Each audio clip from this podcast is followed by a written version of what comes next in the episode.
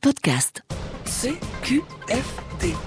Ce qui fait débat ce soir, c'est cette question qui prolonge donc le journal du web. Donald Trump a-t-il gagné grâce à Facebook? La question a animé des débats passionnés tout le week-end sur des réseaux sociaux accusés de laisser proliférer des informations parfois fausses, parfois tronquées, d'enfermer aussi le citoyen dans une bulle algorithmique où il ne trouverait plus d'opinion contraire aux siennes. Alors, à l'heure où de plus en plus d'internautes ont accès à l'information via Facebook, on débat ce soir avec François Hendrix, professeur de communication politique à l'ULB. Bonsoir. Bonsoir. Et avec Damien Van Acter, spécialiste des médias, professeur invité à l'IEX. Bonsoir à vous. Bonsoir. Ce qui fait débat. Alors, à votre avis, François Hendrix, est-ce que Facebook a fait élire Donald Trump? Problème est évidemment plus complexe que cela, mais je pense qu'effectivement, ce qu'on appelle les nouveaux médias et les réseaux sociaux ont joué un rôle tout à fait considérable et que l'on euh, mettra beaucoup de temps à comprendre et à mesurer. Et il est le résultat, me semble-t-il, d'un élément qui est finalement presque fondateur, ou en tout cas une promesse très centrale de ces technologies, qui est de euh, permettre à chacun euh, d'accéder à des contenus sur mesure par rapport à ses intérêts, par rapport à ses aspirations, par rapport à ses goûts. C'est d'ailleurs la façon dont on convainc euh, la plupart d'entre nous de remplir toute une série de fiches de renseignements, de cocher des cases. C'est toujours pour notre bien. On veut nous connaître pour nous donner des contenus qui nous conviennent. Or, ce que l'on sait depuis bien avant euh, l'ère d'Internet, depuis en fait que l'on fait des études sur les médias, c'est que le, le, le téléspectateur, le lecteur, l'auditeur, déjà à cette époque-là, a une tendance à ce qu'on appelle la, la, la, la, perception sélective, c'est-à-dire à éviter des contenus qui contredisent ses idées, ses convictions profondes, et qu'il a tendance à la rétention sélective, c'est-à-dire que même quand il est exposé à des contenus qui contredisent ses, ses convictions, ses, ses, opinions, il aura tendance à les, à les, oublier ou à les minimiser. Donc mmh. c'est des expériences. Ça, ça existe déjà indépendamment des réseaux sociaux. Indépendamment des réseaux sociaux. Donc les réseaux sociaux donnent les moyens à chacun d'entre nous de développer bien plus en encore cette, euh, cette, ce système d'autodéfense finalement que, que l'on a. C'est en fait, c'est inconfortable pour nous d'être confrontés à des faits, à des réalités qui contredisent nos opinions. Et l'univers numérique nous permet d'éviter entièrement cette contradiction et mieux encore de trouver des contenus, y compris des contenus déformés, y compris des contenus totalement inventés, qui vont, qui nous brossent dans le sens du poil et qui nous provoquent donc un, véritable sentiment de bien-être et qui vont évidemment ancrer bien plus profondément encore euh, ces convictions, quelles qu'elles soient. Et donc l'univers numérique était censé être un univers qui nous donne accès à l'ensemble des connaissances, des contenus, qui est censé nous, nous élargir les horizons. On se rend compte que dans la pratique, pour un certain nombre d'individus en tout cas, on ne peut évidemment pas généraliser, c'était exactement le contraire qui se produit. Ils ont tendance effectivement à s'enfermer dans une bulle euh, d'opinion qui converge avec la leur et donc à s'enfermer dans, ces opinions. Mmh. Plus que confronté, enfermé dans une bulle, est-ce que les réseaux sociaux, Facebook en particulier, viennent accentuer ce phénomène Damien Van Hector oui, oui, je pense. C'est euh, vrai que la promesse initiale, elle était de cet accès hein, à, l'information et au savoir d'une manière générale. Et je pense que cette cette promesse-là initiale, elle est techniquement rendue possible. Le vrai problème, c'est que je pense que la grande majorité des gens euh, s'enferment eux-mêmes dans une propre bulle. En fait, et c'est exactement ce que vous disiez. On est la paresse intellectuelle, malheureusement, et, elle est confortable. Hein, c'est cette zone de confort intellectuel qui fait qu'on on, cherche à pas trop se faire euh, challenger dans ses opinions et plutôt à se conforter. Fait en sorte que la techno, les algorithmes de Facebook ont tendance à conforter ça. Et pas que, pas que de Facebook d'ailleurs, il y en a toute une série mmh, Oui, ça, ça aussi, fonctionne hein. comme ça pour beaucoup de réseaux sociaux. Pourtant, ce week-end, j'ai vu, hein, Damien Van Acter, que vous preniez un peu la défense de, de Facebook vous-même en disant on ne peut pas accuser Facebook d'être vraiment à l'origine de l'élection de, de, Donald Trump. Ouais, alors, je n'ai pas d'action chez Facebook, donc j'en parle très librement. Euh, je trouve que, enfin, il y a, y a, quelque chose qu'il qu faut quand même saisir par rapport à ces grosses boîtes-là, c'est qu'elles n'ont aucun intérêt mais vraiment aucun, à favoriser un message plutôt qu'un autre. Mmh. Euh, c'est la question de l'intentionnalité. De l'intentionnalité. D'intention de Facebook de faire gagner Donald Trump. Mais est-ce que Même si on le système que, mis voilà. en place n'a pas pu conduire à ça? Parce que c'est ça. Évidemment, la, on parlait des fausses, des fausses news. Il y a eu une proportion non négligeable de fausses news et sans doute des, des fausses informations qui allaient plus dans le sens de Donald Trump. Il y a tout un écosystème qui a été créé au sein même de Facebook pour créer des articles qui ne circulaient que dans Facebook.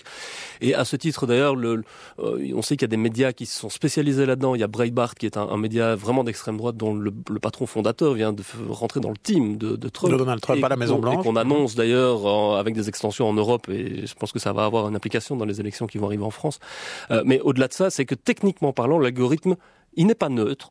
Ça, je pense que c'est clair.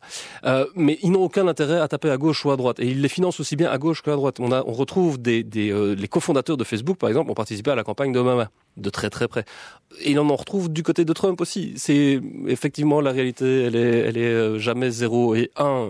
Et toute la réalité, elle va être dans ces nuances de gris là. Comment est-ce qu'on se confronte à d'autres choses que ce qu'on a envie de voir? Mhm. Alors euh, François Hendrix, je, pensais à la comparaison avec le libraire. Euh, quand on allait acheter son journal chez le chez le libraire, ben euh, la personne qui achetait Valeur Actuelle, par exemple, publication d'extrême droite, n'allait pas une fois de temps en temps acheter Le Monde diplomatique ou, plus rarement. Mais en même temps, il, allait quand même en voir les titres en allant finalement euh, faire ses, achats. Ici, on a l'impression que euh, une série de personnes ne voient même plus euh, l'existence d'autres opinions que les leurs. Alors oui, alors il n'y a pas que le journal et les, une des, journaux qu'on lit moins ou qu'on ne lit pas. Il y a d'une manière générale un affaiblissement des médias généralistes qui était un lieu de, partage quand on regardait le journal télévisé, et ce qui dans certains pays est de moins en moins le cas. Il faut dire qu'en Belgique, on est un peu parmi les pays mmh. On garde le côté grand-messe du, journal télé, notamment. Qui, reste des contenus partagés. Donc il y a, un fonds commun d'informations qu'un grand nombre de, citoyens pourront partager. Qu'ils soient d'accord ou non, il y a tout de même euh, ce, moment de, de disons, d'un partage, d'un d'un minimum d'informations.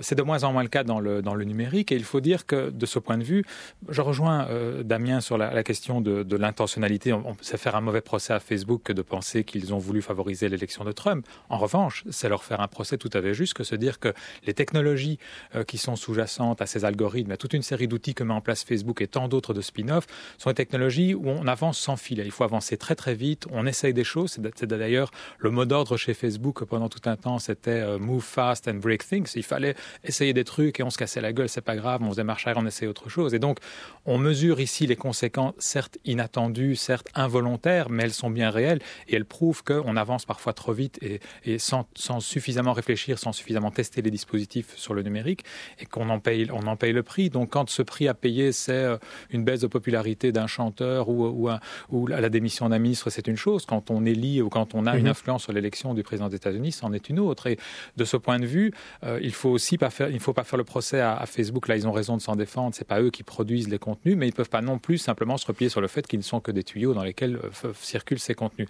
Et par rapport à ça, je voudrais dire qu'on on cite souvent l'exemple de Breitbart, qui est effectivement un projet qui là, pour le coup, est idéologique. Là, on exagère les choses et on invente de toutes pièces des informations pour répandre des rumeurs, parce qu'on sait aussi, c'est aussi des choses que l'on sait bien avant Internet, que les, rumeurs sont très difficiles ensuite à neutraliser. Quand une fausse information circule, eh bien encore une fois, si elle fait plaisir à certains, on pourra difficilement la, mhm. la, la, renverser la vapeur. Et même si on dit qu'elle est fausse, certains vont garder en tête qu'elle est vraie quand même et qu'il si y a un grand complot.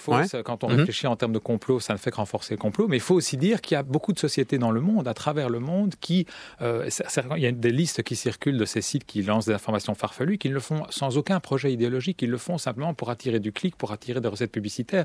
Et tout ça se mélange dans un maelstrom euh, de, de, de relais sur Facebook et d'autres réseaux sociaux qui est totalement incontrôlable et qui aboutit à un emballement comme on l'a vu ici, avec effectivement, parmi les électeurs républicains, euh, il y a moins de la moitié des électeurs républicains qui, sont, euh, qui, qui, vous disent qu'ils sont sûrs qu'Obama a bien la nationalité américaine et qu'il n'est pas né en Afrique. Vous voyez, on, on, en est là, on fait des mhm. dégâts à long terme sur des choses aussi élémentaires que Est-ce que c'est pas aussi plus largement une nouvelle géographie de la, la presse euh, aujourd'hui, Damien Van Acter, à l'heure du numérique? On a l'impression, et c'est accentué sur des canaux comme Facebook, que se côtoient des articles de journaux très sérieux et reconnus avec des publications euh, dont on ne sait pas toujours très bien euh, qui elles sont et qui sont parfois euh, des, des, des, publications avec des, des, opinions très claires, des projets sous-jacents et pas du tout l'objectif d'un travail journalistique objectif.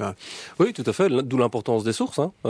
C'est tout le débat et c'est toute, le, toute la complexité qui est née derrière tout ça. Je, Mais est-ce que Facebook peut faire quelque chose par rapport à ça? Est-ce que là, il y a la question de est-ce qu'ils ont été responsables ou pas, mais est-ce que demain, ils peuvent être responsables d'une évolution qui pourrait peut-être euh, donner des, des, des, des, classements ou euh, des, des, avantages à certaines publications par rapport à d'autres, par exemple. La labellisation de l'information, c'est un vieux débat. Hein. Euh, qui va mettre ce label de qualité? Qui va certifier que l'information est conforme? C'est très très compliqué.